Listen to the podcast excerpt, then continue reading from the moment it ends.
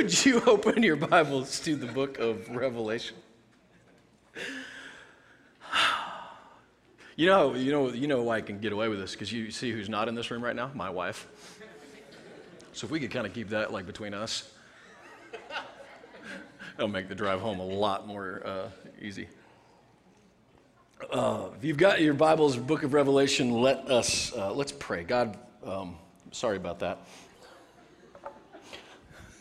Would you go with us today, Lord, and show us what you would have for us in your word? And uh,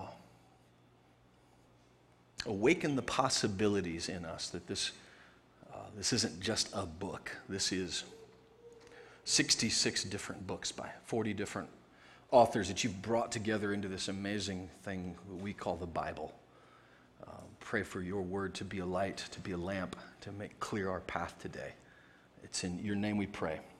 Amen. If you've been around uh, for the last uh, while, we've been taking the scenic route through Revelation, which I thought might be a good time to actually review just real quick for those of you just joining us, or those of you like me that forget stuff. I don't know what it is, we've talked about it before, but it's almost like, I don't know if it's the devil or who, but somebody puts like one of those magnetic strips across every one of these doors so when you walk out, like you forget everything you just heard. So I don't know if that's true or not, but I've heard that maybe, I don't know, it's the NSA, but somebody's making us forget. So we're going to go back and review really quick because Revelation is not a hard book to understand. Uh, there's the idea that it's hard, that it's complicated, and that's the reason everybody avoids it like the plague. Which is funny though, if you ask a young man or young woman who just got saved, and I've asked this question before, it's one of my favorite questions to ask. You've just come to the Lord, uh, maybe those especially didn't grow up in the church, and yeah, I always, have one of my questions, you know, what was the first book you read? You're like, I'd open up the Bible, I didn't know. You, some, you know, you, in the old days, you, they always seem like they'd start at the beginning. But you'd be surprised at how many will say, well, I went to Revelation because I figured I've missed so much already. I don't want to miss anything, so I'm going to the end to figure out how this all ends. So, spoiler alert, this is Revelation. Uh, it's a book that that it's kind of sad that we avoid because in honesty when you look to this book, it just sews together the Old Testament so beautifully. It takes all these pieces, everything from Hosea to Ezekiel to Genesis to Leviticus, and puts it together in this like a mural, so to speak, taking all the different paints from it. It's not hard. The lie is that it's hard. And I think the lie is that it's hard because it's the only book in the Bible that has the audacity to promise a blessing to those who would read it, keep it, hear it. That's Revelation 1 4. And it's not hard because when you look to the first chapter itself, God knew there'd be guys like me that would need to understand, that might need a little extra help to understand. And so what he does is gives us this divine outline.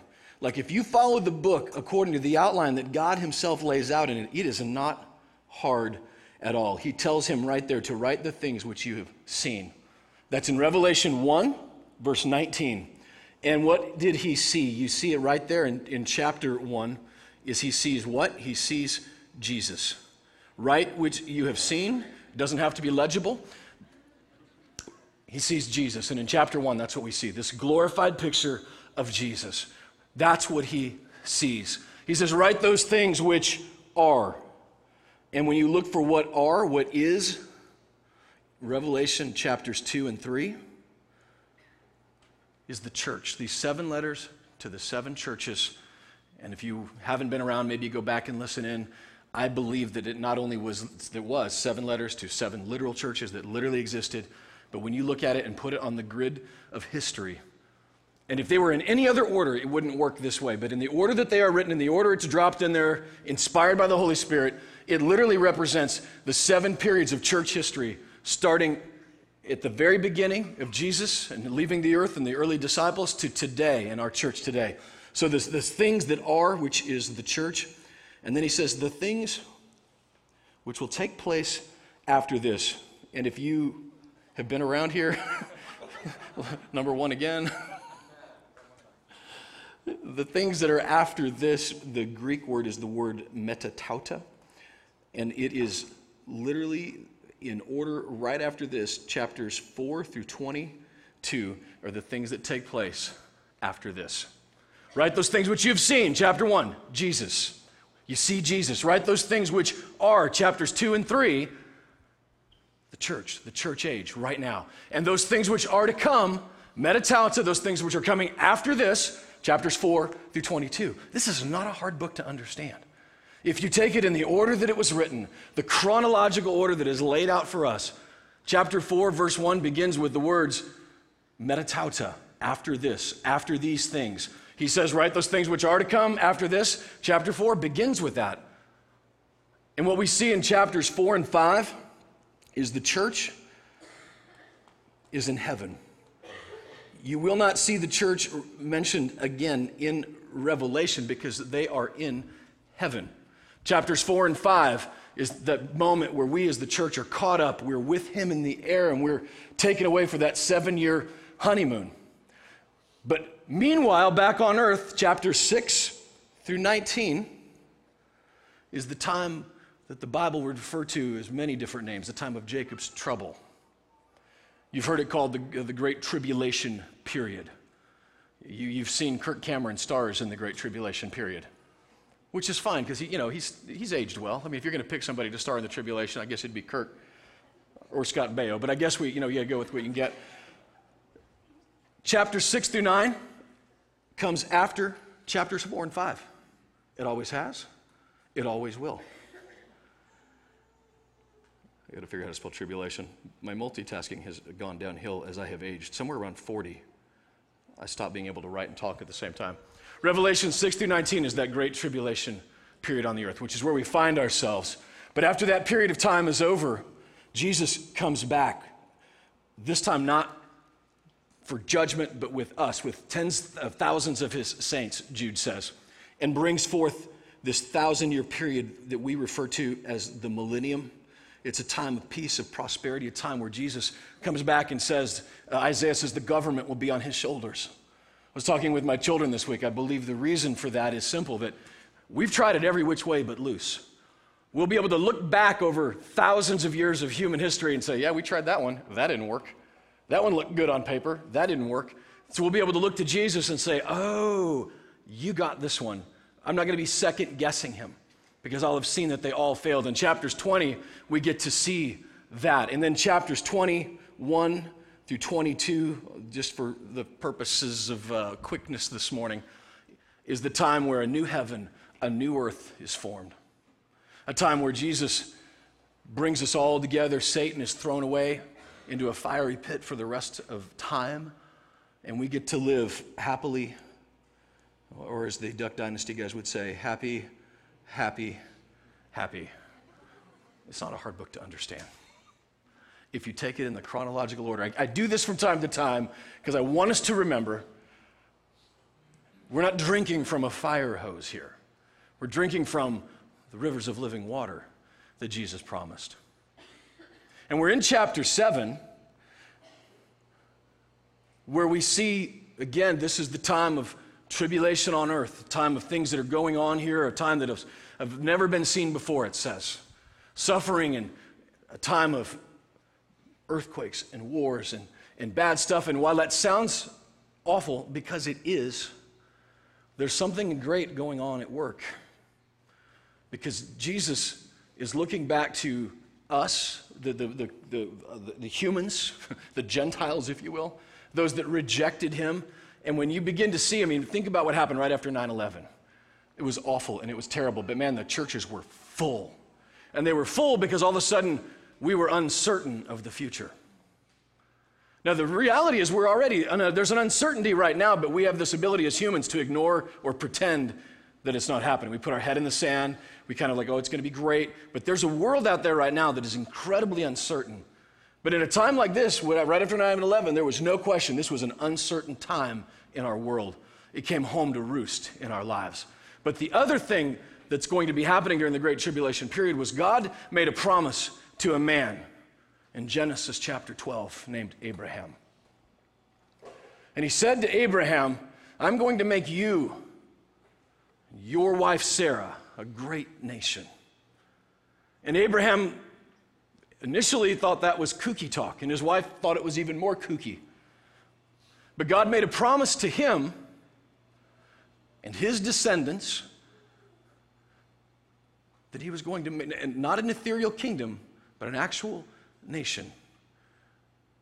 He would make that promise again in Genesis chapter 15 in a covenant that wasn't just about him and his people, but about the land that he would have as his land, which would, by the way, all the way from the Mediterranean all the way to the Euphrates River. At the height of Solomon's reign, they only occupied 33,000 square miles of that at the height, and it's 300,000 square miles. At the height of the kingdom, they only occupied 10%. Today, they occupy less than that significantly. But I look to the future and I see that what he brings out here in Revelation 7 is curious to me because it is 144,000 Jewish Billy Grahams, so to speak. 144,000 Jewish evangelists that will be untouchable during this time of great tribulation on the earth because God is using it to awaken the nation of Israel. There's indication in Hosea chapter 2 that it is actually going to happen early on during this time. I think it's Hosea chapter 5, verse 15, and uh, 6, chapter 1, if you want to write it and go later, where it talks about early in the morning of the third day.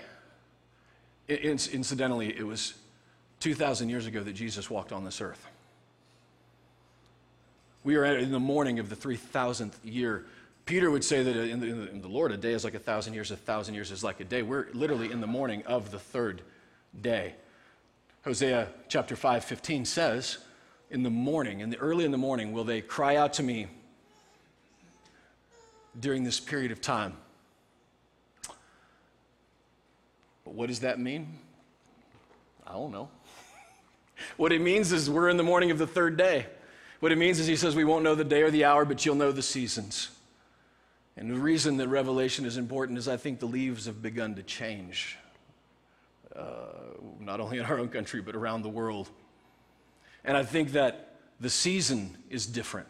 And so the question would be for you, for me anyway, if that's accurate, and if we're in this and we're getting to a point where Jesus is going to return, and I look to the future and I see, yeah, there's going to be these 144,000 Jewish Billy Grahams that I believe is part of the promise God made thousands of years ago to Abraham, that he's going to keep his word, that I can be certain of that word.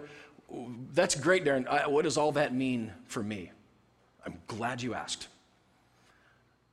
Because when you look around, it's impossible. If you are looking, again, we can get into a mode where I'm not aware of anything going on. I don't want to see what's on the news. I don't want to know. I get that. But the fact is, is just this morning, things are changing again on the ground in Egypt.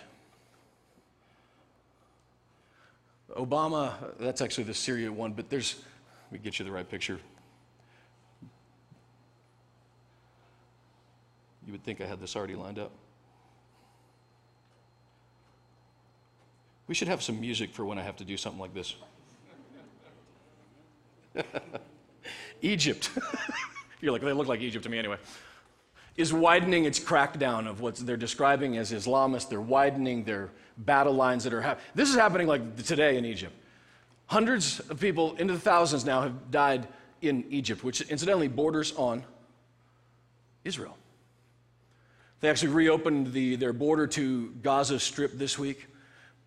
But I look to what's happening in Egypt, and I mean, are you aware? I mean, just by show of hands, is everybody aware that something's going on in Egypt? Like, you, completely clueless of it, you're aware?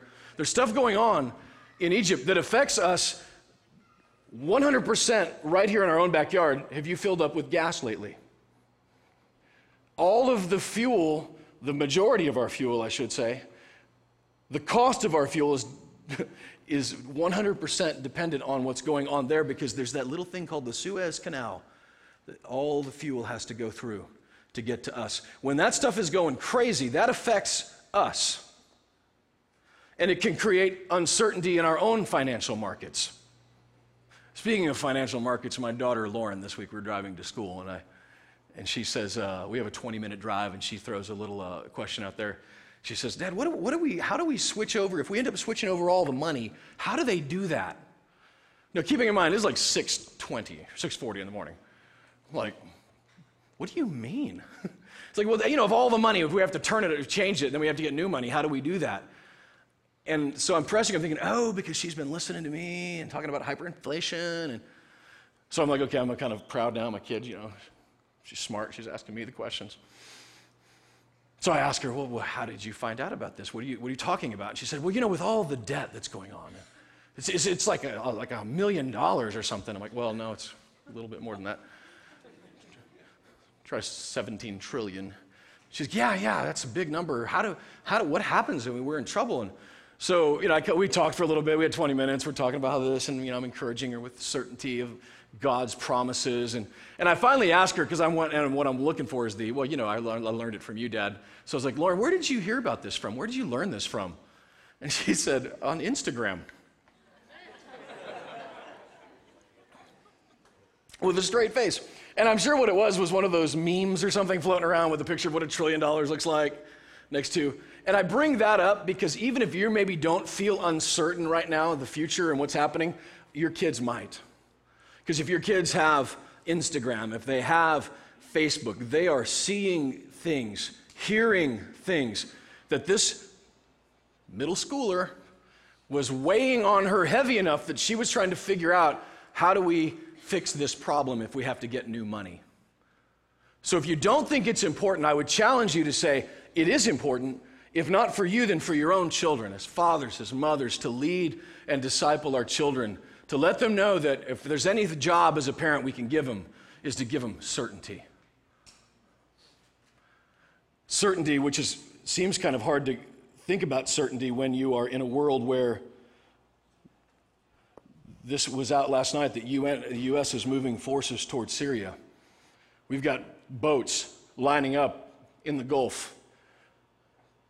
Supposedly, uh, there's a chemical attack that has happened this week, and this red line is crossed, and the news reports that David Cameron from uh, England is, okay, we'll give one more chance. It's like that little kid, like, okay, don't do that again, or I'm going to do this. Okay, well, and then he does it. Okay, one more chance, and then you're going to get another. So we're at the one more chance phase of this.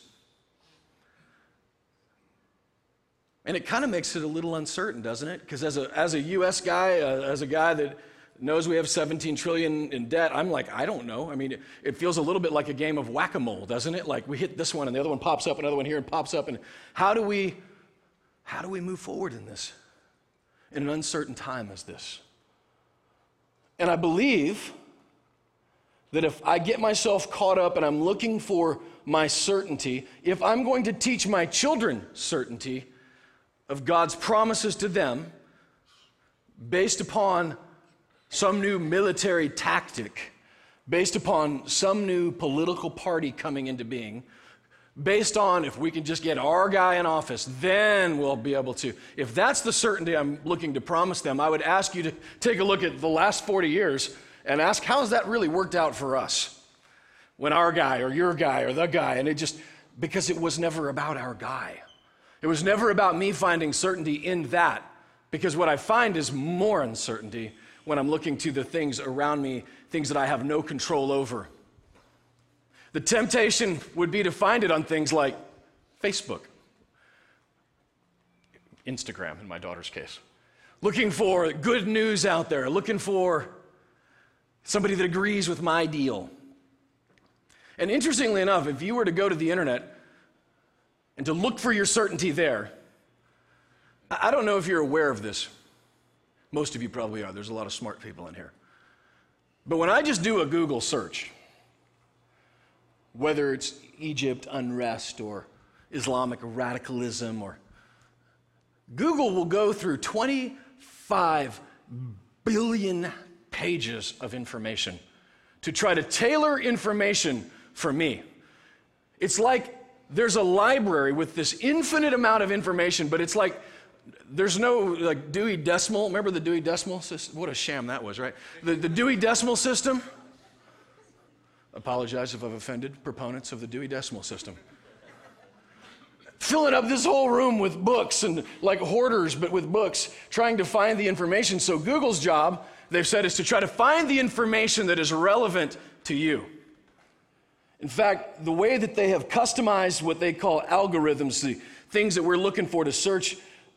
Eric Smith, uh, Schmidt, who is the CEO, he said that in the future it's going to be hard for people to watch or consume something that has not, in some sense, been tailored for them. To say that in another way, I do a Google search, you do a Google search for the exact same words, our results will be different. What's going to be in the top pages will be different from mine based upon yours because Google is tracking what I'm clicking, they're tracking what you're clicking, they're tracking what is relevant to you. And if you listen to their guys talk about what they're looking for, is the goal is information that is relevant to you. What's interesting to me is, and I watched through it, I spent some time this weekend researching, what I never heard any of the guys from Google, Facebook, any of these guys say was that one of the, the, uh, one of the goals for you with your information was relevant, but I didn't hear them say that they were looking for accurate information. Only relevant information based upon what you've clicked on. And you think, well, that's, a, that's not a problem because I'm looking for, you know, they're trying to, so they can sell ads to us. So I literally, I Googled a pair of shoes uh, because uh, somebody gave them to me as a gift and I was being really shallow trying to figure out how much I spent on them. And, and if you, I'm serious, it's just, it's what it is. Now, funny enough, when I, one of those things I did a Google search for, and Daniel Bass's picture came up uh, in it, which was uh, fascinating because you're completely irrelevant to the shoes or whatever I was Googling. Actually, I sent him a little tweet going, What on earth are you showing up in this Google search for? That was funny to me. But after I did that, now in my little Facebook news thing on the side is this pair of shoes, and it shows up all the time because Google or Facebook has decided that that is relevant to me. In fact, Zuckerberg, and you would say, What's the problem behind this, Darren? This is great. I should be able to get information that is relevant to me. What Zuckerberg said, which I think summed it up extremely well, was he said that there will, in your life and my life, that there might be a time where a squirrel dying in front of your house may be more relevant to your interests right now than people dying in Africa. And he's right. And when I allow the algorithms of a machine to tell me what is relevant to me, what ends up happening is this I begin to build my own little kingdom of information and I don't even know it. Because what's happening in my little news feed, I'm not seeing anything other than what I, is interesting and relevant to me. So if there is news or important things that are important in my life but aren't relevant, then I don't get to see them. So I can build this, build this little bubble where I don't even think about the kids in Africa or Haiti or Indonesia or what's going on in Syria or what's going on in Egypt because there's an LOL kitty in my news I don't get to even know about it because I've clicked myself into an algorithm that doesn't allow me to know the truth. And interestingly enough, by the way, in Daniel 14, about 80% sure on this. You can go Google it. Daniel said that the Lord told Daniel to hold this book and to lock it up until a time where people would go to and fro, which is an interesting thing to have said in those days because people did not go to and fro. They were on foot, they don't go anywhere. And knowledge would increase. If somebody finds that, tell me, shout it out so I give you the right one. I think it's Daniel 14. Or it might be 4. Yeah, it can't be 14. Narrow that one down. Go with Daniel 4. Google it, put it on the Facebook page. There's going to come a time where knowledge is going to increase. 25 billion pages of information available. Daniel 12 4. That's where the 4 came from. Where knowledge will increase. And what do they say? Uh, the more I know, the less I understand. We have a lot of knowledge and not very much understanding floating around this world right now because there is so much information, but then it is parsed out not because it's right or because it's timely or because it's important, but because it's relevant. Because as a consumer, I want to know what I want to know.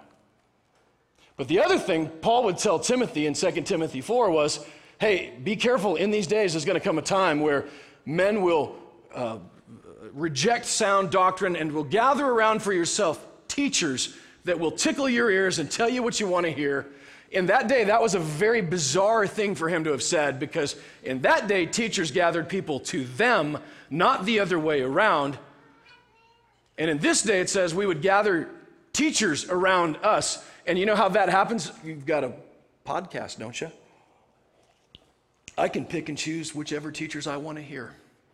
I can listen to whatever I want to listen to based upon the relevance in my life, based upon, hey, that guy kind of, I don't like the way he said that. I don't, and it doesn't become about accuracy or importance, but it becomes about relevance and what I want to hear. We're living in those days, and if you're looking for your certainty based upon that, I believe you might be looking in the wrong place.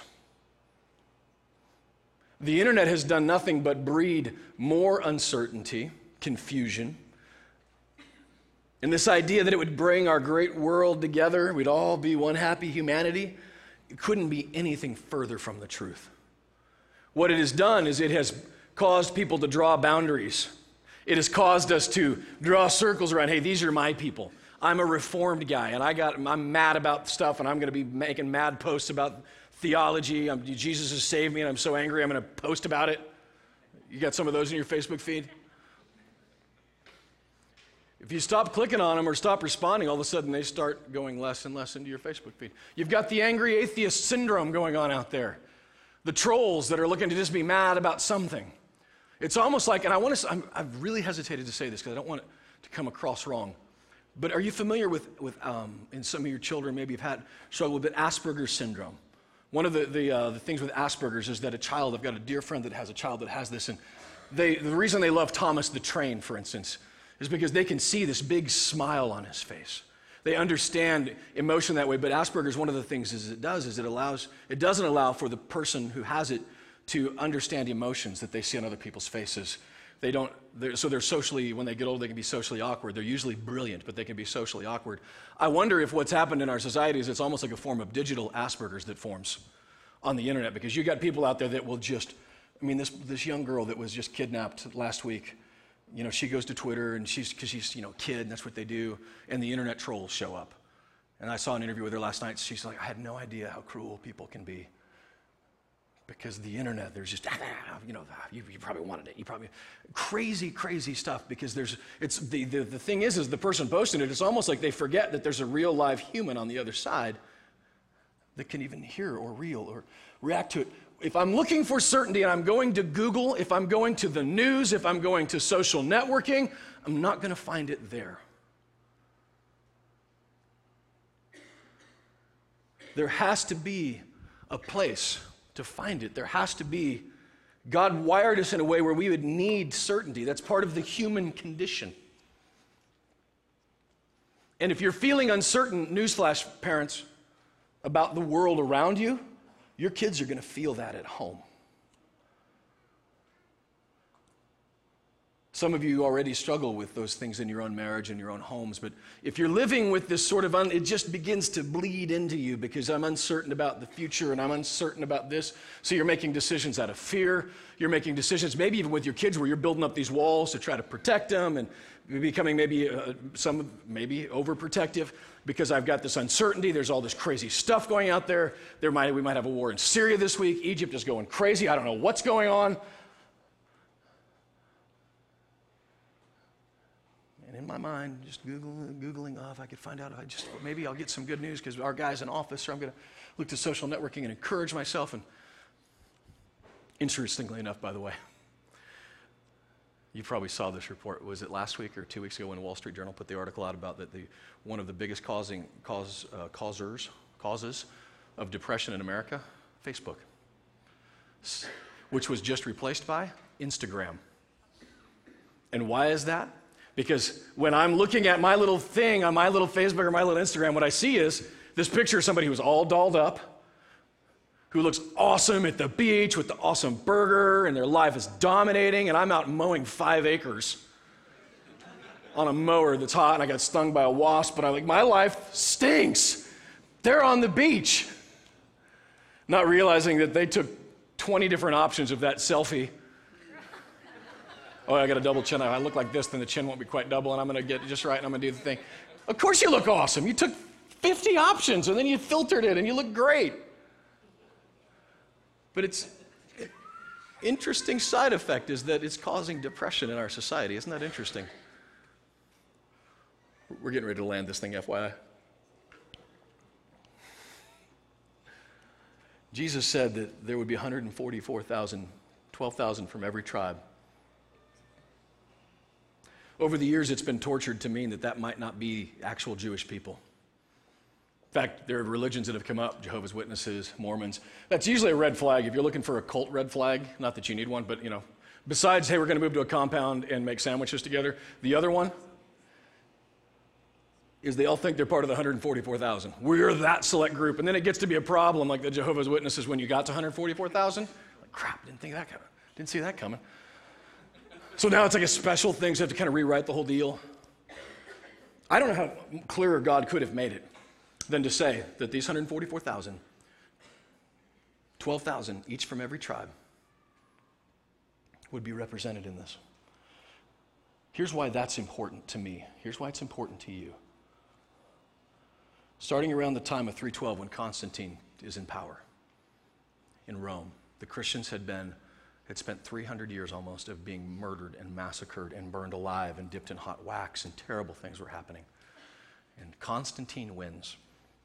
Up until this point, what the Christians preached was the kingdom of God. The kingdom is coming. What did Jesus preach? The kingdom. The word born again appears three times in the New Testament. The word kingdom, the kingdom of God, 175 times. They preached the kingdom. The kingdom is coming. But Constantine gets in power, and all of a sudden the kingdom is there. Congratulations. We got our guy in power, the Christian coalition. We dominated. We got our guy. But when your guy is in power, it suddenly makes it more difficult to speak out against this world or the kingdoms of this world because your guy is in power. So it falls out of fashion to say that the kingdom is coming. And the theologians of those days, a guy named Origen, begins to rewrite it and say, okay, well, the promises that were for Israel, the specific group of people, or it's not really Israel, that can't be Israel because there is no Israel. It's, so it's got to be instead for the church, for the Christians.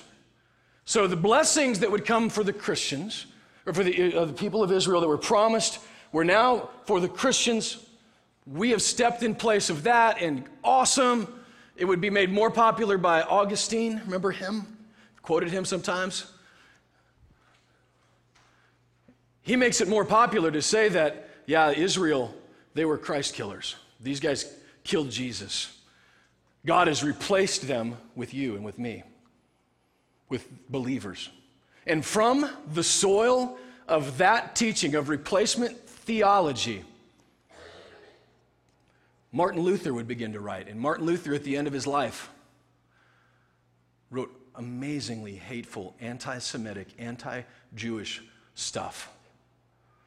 From the soil of this replacement, this idea that the Jews killed Jesus that they were gone and now there's no nation anyway, so we have to rewrite it to make it fit this new thing that seems like it's going on in the earth. So it was that, and it was Hitler and the Third Reich that would build their theology off of the idea that the Jews are less than because they killed Jesus.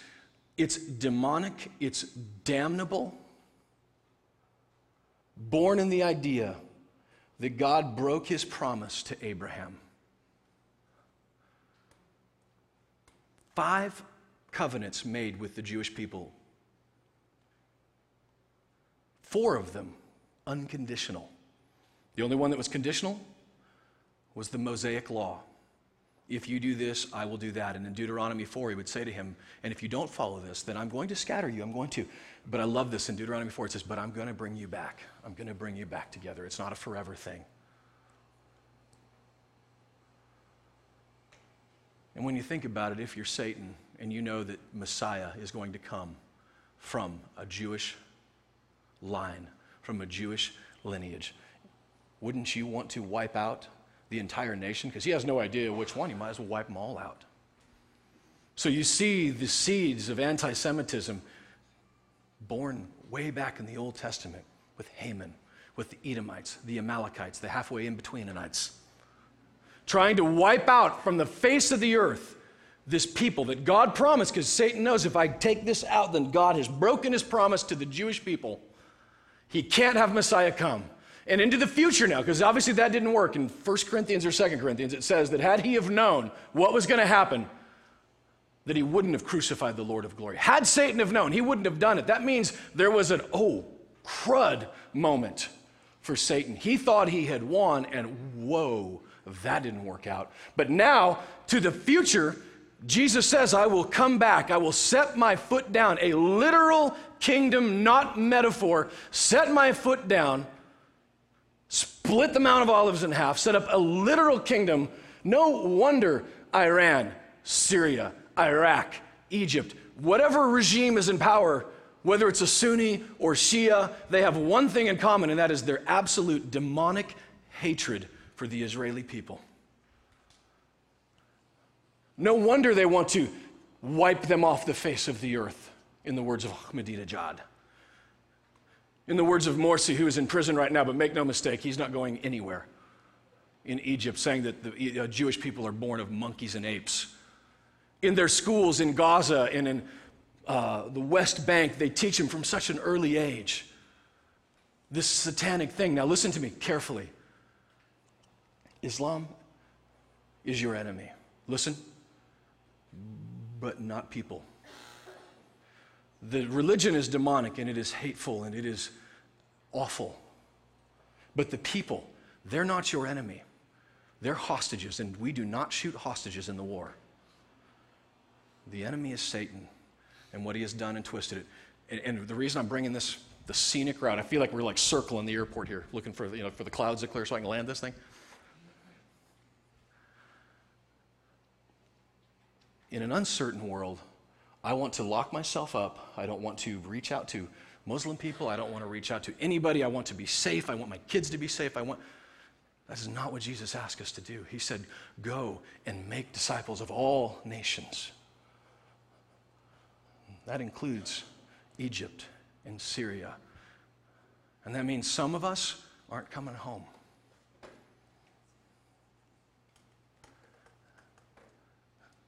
But how awesome is it going to be on the other side of eternity? I had a brother, a friend from a long time ago, was in Egypt just this past week. He knew what was going on. He went anyway. Man, he's down there preaching to the soldiers. He's in, he has these great stories of escape and being rescued and how it didn't, you know, the, the trouble, the Muslim Brotherhood is right outside his door firing weapons and they didn't, you know, will not come nigh your dwelling kind of thing going on there. There's amazing stuff going on when you go right into the heart of the kingdom of darkness and say that Allah is not God, Allah is not Akbar, Jesus is Lord. And as it relates to our Jewish brothers and sisters, they're surrounded on all sides. It would do well for us to pray to bless those people. God said, I will bless those who bless you. Incidentally, by the way, in that replacement theology, the Christians get the blessings, but as it comes to the curses, the Israel still gets those. That's the replacement theology. Like it's, it's incongruent, it's completely nuts.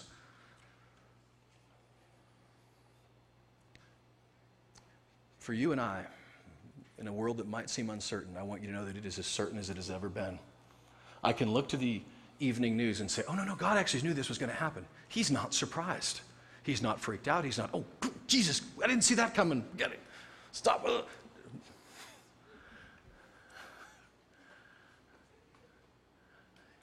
Calm, collected, and we can be too. Because the world itself, I'm not promising you, Jesus didn't promise you a smooth ride. He said, In this world, there's going to be troubles. In this world, you're going to have tribulations, you're going to have trials. But I'm going to be with you every step of the way. And for those of you that have been to boot camp, Roger, it's a tough time getting up early, doing a lot of push ups, being called dog face. I mean, I got enough problems with this, you know, having a soldier, a sergeant, ah, get up, dog face. That's not fun, but on the other side of that, you come out a raging man soldier. Katie, you guys can go if you need to. Because you went through the boot camp, you went through the trials, the tribulations, the push ups, the exercise, the work, the this. That's what, that's what this side of heaven is about. We're building our faith, and when we get to heaven, the language of heaven, I believe, is faith. And you and I, if we follow him, will be fluent in that language. Not if we build a wall around us. And I'm saying, not a literal wall, although I mean that But even in our social networking walls, even in our friendship walls, even in our Instagram walls, and all I'm going to see is the stuff that I want to see that is relevant to me, and I'm just going to sit there and click, click, little shot of dopamine. Oh, someone said something nice to me. Dope, dopamine. Ah, I'm going to give. Shut it off. We have this idea, and I'm going to say this, and this, you know, you might all walk out anyway. Clicking like isn't doing anything. That's just telling the little circle you have that you liked it. So what we've done is we just sit around in a little circle and, oh, that's awesome, that's right, that's you, you know, and rile each other up. And I'm not saying don't ever go click like, but I'm saying if that's all you've done, then you haven't really changed anything. And that's the problem is that the change doesn't happen with the like. The change happens when I've followed the Lord. What do you want me to do today? Go out and interact with this person. Do I need to, do I need to run for political office? Do I need to, whatever God is calling you to do, we can get lulled into this sleep thinking we already did it because I made this little thing. And I, and I, look, there's nothing wrong with it. There's nothing wrong with liking it or being each other's friends on Facebook or Instagram and sharing comments. There's, there, there's a level of community that exists. I'm not saying that. I don't everybody go out there and you have to go undo your Facebook stuff. But what I am saying is that that's not enough. That that's like scratching the surface. That's staying inside when there's a whole world around you that, the, that quite frankly needs us. And I can be certain that God has got my back that He's got your back. And one of the ways that I am certain about it is I look and I see 144,000 Jewish brothers and sisters, 144,000 Jewish Billy Grahams, because God said whether it was Hitler or Haman, Saddam, Ahmadinejad, I am not letting him go. These are my people. And here's why this is important, because you're thinking, yeah, but Israel's, Israelis have done this and they've done that. Yes. And God said, I love you anyway. And the love story of Christ is that, man, Darren has done this and he's done that. He's such a jerk. And the Bible tells me that, yeah, but God loves you anyway. And if he breaks his promise to them, then how could I possibly be certain that he wouldn't break his promise to me? This matters. Because I can look throughout, and they've tried to, people have tried over and over and over again to extinguish the Jewish people. And God, every time, has risen up a standard. He has stopped it. He has. It's the only nation in the history of humanity that was literally the nation disappeared from the face of the earth, was gone for almost 2,000 years, and then was brought back in 1948 out of nothing. And it says, Shall a nation be born in a day? Yes, as a matter of fact, it will. God has his hand on that. I don't have to get uh, weirded out. I don't have to be scared. And I don't have to be I don't have to be uncertain. And I can look to Revelation chapter 7 and say, hey, the future is secure, the future is sound, and I can sleep tonight because I am 100% certain that God has my back, just like He did Abraham. Not because Abraham was awesome. I mean, look at Abraham's life. He was kind of a jerk. I love you anyway. It's, a, it's what grace is all about. And God wants, we're going to worship right now. I know we're, it's 1150. I know it. But I want us to worship with this in mind. Grace has nothing to do with how hard you can work, how good you can do, how much you can earn God's love. It's His gift to you, just like He gave this gift to the Jewish people. He's giving it to us. In fact, it says that He's grafting us into their family, not the other way around. Romans 9, 10, 11, go look at it. He's grafting us in there. But if He is that certain with them, then what? Here's the question if you could be that certain, seriously, Tell you what, close your eyes just a second, because I want, I, want to, I want you to think this as these guys are setting up. If you were that certain, based upon what we've seen, the miraculous interventions, the 1967 war, where they were literally surrounded on all sides and they should have been defeated, hundreds of tanks from Egypt, Israel had zero tanks. And God intervened. The, the stories of miracles are incredible from that. If you could be certain that what God did for the Israeli people, the Jewish people, that He's going to do for you, how would you live differently today? Certain of his love for you, certain of his rescuing power, certain of his ability to come and to love and to rescue and to take you, just like he did with Abraham, how would you live differently? I don't have to be afraid. Is there a family member now that I, I need to call and I need to make, make amends with? Because I'm certain of God's promises to me, that His grace is real, that even if they reject me, that I am certain of God's love to me, that I can reach out to them? Is it to Is it God knocking on the door of your heart to go do something, whether it's mission work, whether it's changing jobs, a relationship that you need to pursue, one that you need to end? But you have a certainty now because of God's love, God's mercy, God's grace is as certain as it is for you as it was for Abraham, and you believed that. How would you live differently? I'm challenging you this morning to believe it and then to go live like you believe it. And in those moments where, oh, I'm kind of uncertain, to go back to the Word and say, no, no, no, God's got this under control. God's got my back. And tell yourself that out loud. Rewire your brain. No, no, no, Satan, I'm not taking that. I'm going to, promises are for me that I can do all things through Christ who strengthens me. The promise of that the same power that raised Christ from the dead dwells in me. You not have to live uncertain. God, would you build that certainty in our hearts this morning? Thank you so much for what you're doing globally. And might we see it not as something that's super scary, but as like, wow, this is really amazing. You were right. Might we be built in our faith and knowing that you've seen this for thousands of years. You knew this was coming, and so you're not freaked out, you're not caught off guard. And might we be the same as that? And Lord, today as I leave, as my brothers and sisters leave, could we live differently, being certain of your grace and your mercy for us? To follow you with passion follow you with courage. No longer getting my certainty from my little circles, but from you. Lord, make us to be agents of change.